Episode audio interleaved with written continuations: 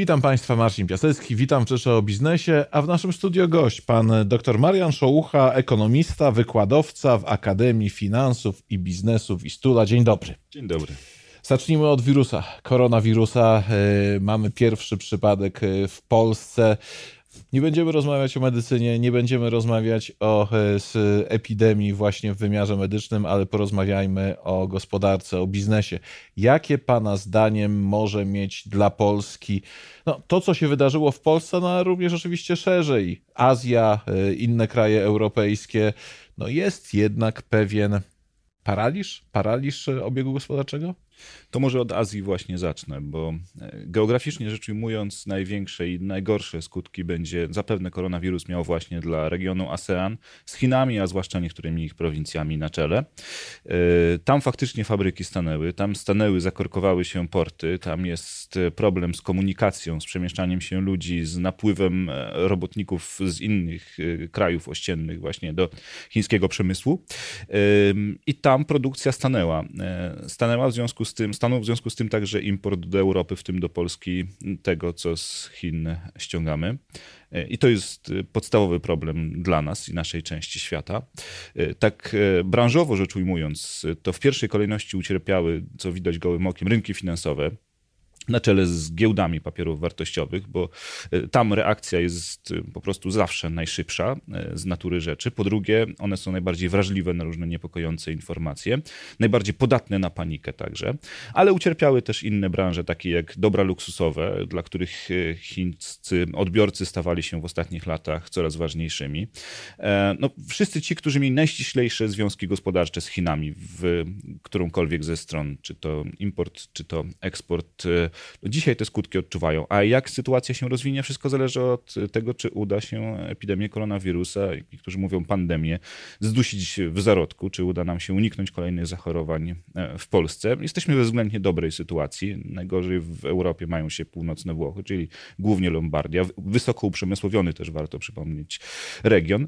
Najgorsze jest w tym wszystkim to, że e, koronawirus pojawił się w momencie, e, w którym nasza gospodarka, światowa zresztą, zresztą także i europejska, zaczęły wchodzić w fazę spowolnienia e, gospodarczego. Naturalną fazę, bo gospodarki żyją w rytm przeplatających się, następujących po sobie faz szybszego i wolniejszego wzrostu i e, ten wolniejszy wzrost może przerodzić się w recesję, możemy zjechać poniżej poziomu zera, więc z progresu przejść w regres ekonomiczny, wtedy, gdy zdarzą się jakieś nieprzewidziane właśnie tego rodzaju zdarzenia. Ale, ale parę dni temu w Rzeczpospolitej pojawiły się, e, opublikowaliśmy omówienie takiej prognozy ekonomistów Banku Credit Agricole z polskiego oddziału, no, którzy ostrzegali, ostrzegali, że to hamowanie polskiej gospodarki związane z epidemią może być e, dotkliwe e, i to nie, nie tylko zależne od oczywiście liczby przypadków koronawirusa w Polsce, ale od tego, no, co już się dzieje na świecie. E, na przykład wspomniał Pan o wymianie gospodarczej z Chinami. Sporo importujemy, mniej eksportujemy do Chin, ale nasze towary trafiają też do Chin drogą okrężną, to znaczy służą jako na przykład y, komponenty producentom chociażby niemieckim, a ci już eksportują do Chin dużo. Czy widzi pan tego rodzaju niebezpieczeństwo. Niebezpieczeństwo raz spowolnienia. Mm, ekonomiści z Credit Agricole mówią, że spowolnienie może dochodzić do 1%, to znaczy możemy się rozwijać w tempie zaledwie 1% e, rocznie. No, e, może się pojawić techniczna recesja, no i mogą się e, pojawić generalne trudności z polskim eksportem. Pozwolę sobie krótko uporządkować. Techniczna recesja to znaczy przez dwa kwartały tak ujemne tempo e, wzrostu gospodarczego. Faktycznie, jeśli koronawirus nas dotknie, to prawdopodobnie raczej rykoszetem niż e, takim strzałem na wprost e, dostaniemy ekonomicznie. Po trzecie, są bardzo różne prognozy. Credit Agricole z polskich ośrodków y, opublikowało tą najbardziej dramatyczną. E, chociaż, jak samo stwierdza, e, mogłoby być jeszcze gorzej niż to, co pan zrelacjonował, co z tej prognozy wynika. E, przypomnijmy, 1% wzrostu gospodarczego to jest ta, to niebezpieczeństwo, na które wskazuje Credit, ekonomiści, na które wskazują Credit Agricole, a planujemy się ciągle rozwijać w 2020 roku na poziomie nawet ponad 3% tak według założeń rządowych i według do niedawna przewidywań większości analityków. Ale są na szczęście inne prognozy. Jest prognoza na przykład polskiego Instytutu Ekonomicznego, zespołu analityków makroekonomicznych tego e, think tanku, e, która mówi, że skutki koronawirusa dla polskiej gospodarki będą śladowe, w zasadzie nieodczuwalne dla przeciętnego zjadacza chleba.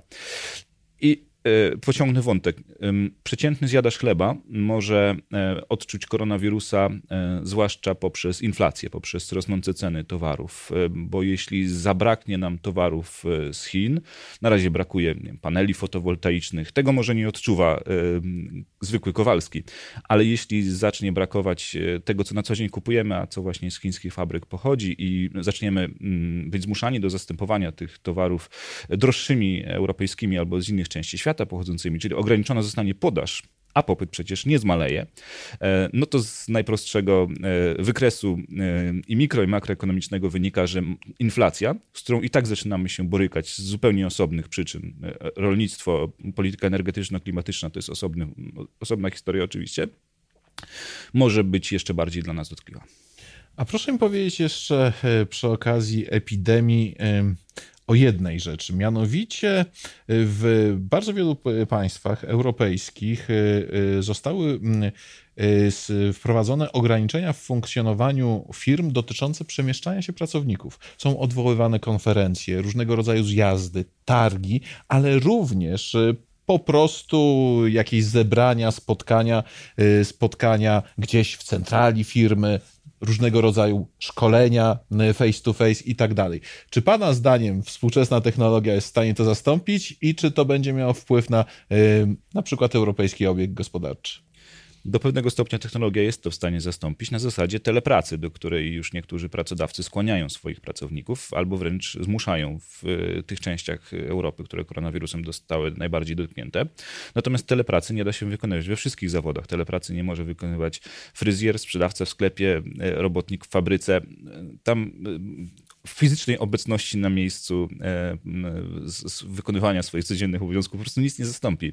I to jest problem. I problemem będzie to tym większym, im dłużej e, koronawirus i konieczne z jego rozprzestrzenianiem się środki ostrożności będą trwały. O ile będą trwały krótko, to pewnie tego nie odczujemy, albo te skutki będą śladowe. Jeśli dłużej, no to niestety. Gospodarka, współczesna gospodarka polega na komunikacji, na transporcie, na ruchu, na wymianie.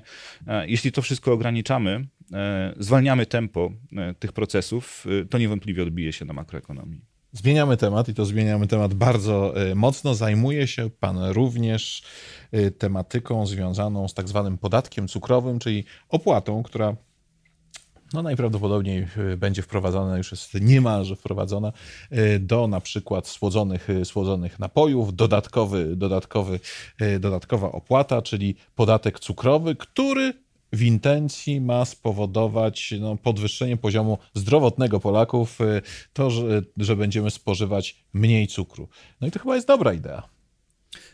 Dobrą ideą jest na pewno y, zmiana postaw żywieniowych Polaków, czy dążenie do tejże zmiany. Ja wolałbym, żeby ona następowała w sposób bardziej organiczny, bardziej y, świadomy, y, bardziej taki samodzielny, polegający Ale na... Bodziec finansowy też może mieć swoje znaczenie. A, no dobrze, to przejdźmy do tego bodźca finansowego. O konstrukcji w związku z tym wypada podatku cukrowego powiedzieć. Ona polega na tym, proszę widzów, żeby się na chwilę skupili, że za każde, za każde, za każdy litr napoju słodzonego w wymiarze do 5 gram cukru na 100 ml tegoż napoju. Nałożona będzie opłata w wysokości 50 groszy i potem za każdy dodatkowy gram cukru następne 5 groszy i uwaga, pułap złoty 20 jako maksymalna opłata. To oznacza, że mamy wysoko ustawiony poziom minimalny opłaty, obowiązkowy właściwie dla wszystkich, którzy cokolwiek z cukru, słodzika albo e, wszystkich innych substytutów tych substancji e, do, swo do swojego napoju e, dosypią na etapie produkcji i mamy ustawiony bardzo nisko limit, a więc spłaszczoną mamy progresję ja myślę, że rozsądniej byłoby tę progresję rozciągnąć, tak żeby dla przeciętnego konsumenta, kiedy stanie przed półką sklepową, na której zobaczy różne towary, w tym przypadku różne napoje, e, różnica w cenie pomiędzy tym zdrowszym, czyli mniej posłodzonym napojem, a tym bardzo mocno posłodzonym, była wyraźna. Tak by mógł to zidentyfikować, by było to dla niego, jak pan powiedział sam, bodźcem z jednej strony, czyli ze strony konsumenta. Ze strony producenta dobrze by było ten podatek czy tą opłatę skonstruować tak, by znowu stała się ona bodźcem, ale do zmiany z kolei receptury. Tak by tych towarów bardziej szkodliwych dla organizmu człowieka na półkach sklepowych po prostu zrobiło się mniej. I to jest mój w zasadzie najważniejszy problem z podatkiem cukrowym. Ale czy ta konstrukcja, którą pan opisał, pana zdaniem nie, mm, nie dopinguje producentów do tego, żeby e, zmieniali receptury, że po prostu stosowali w swoich wyrobach mniej cukru? Moim zdaniem niewystarczająco. Moim Dlaczego? zdaniem lepiej było skonstruować e, tak, by jak powiedziałem, te progresje rozciągnąć, by e, za e, nisko posłodzony napój płacić niską opłatę, a za ten ba bardzo mocno posłodzony płacić wyraźnie wyższą ale e, chcę powiedzieć, że w ogóle z, z, ideą wprowadzenia opłaty cukrowej ja mam pewien problem. Nie mówię co do zasady nie temu kierunkowi działań, ale wychodzę z założenia, że jeśli mamy w ogóle podatki nowe wprowadzać, czy parapodatki, albo istniejące już podwyższać, to tylko w naprawdę e, solidnie uzasadnionych przypadkach i to przy konsensusie społecznym. Ale tutaj chyba mamy jednak solidnie uzasadniony przypadek, to, to chodzi po prostu o zdrowie. Cukru spożywamy my jako pojedynczy pojedyncze osoby jako społeczeństwo po prostu zbyt dużo. No dobrze.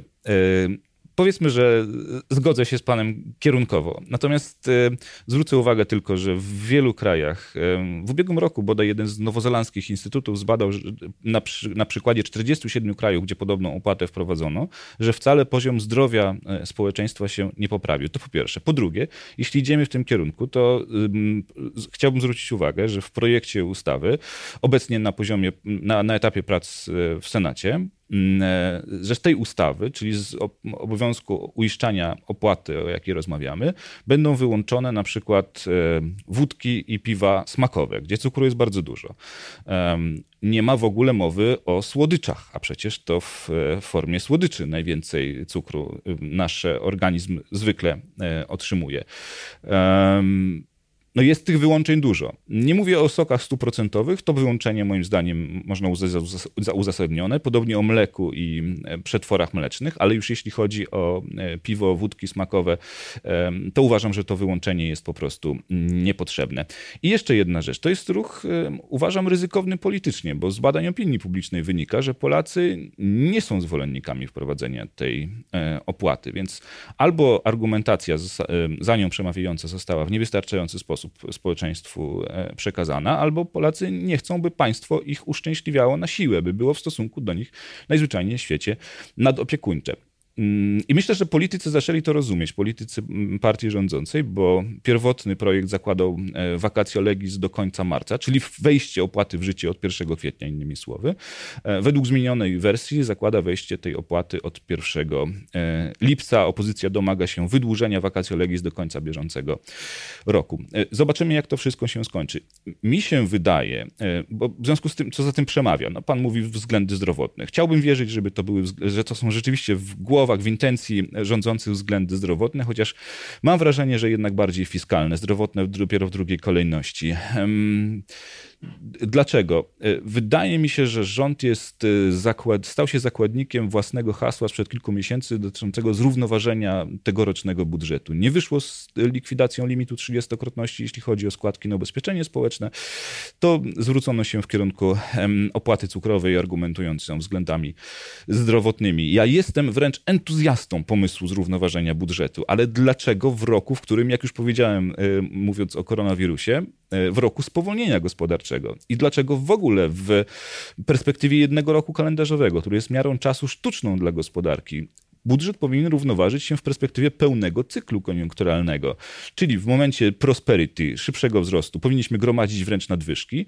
W momencie spowolnienia powinniśmy sobie móc pozwolić na deficyt, bo wydajemy więcej na ubezpieczenia społeczne, na e, zasiłki dla bezrobotnych, na pobudzenie gospodarki za pomocą inwestycji publicznych.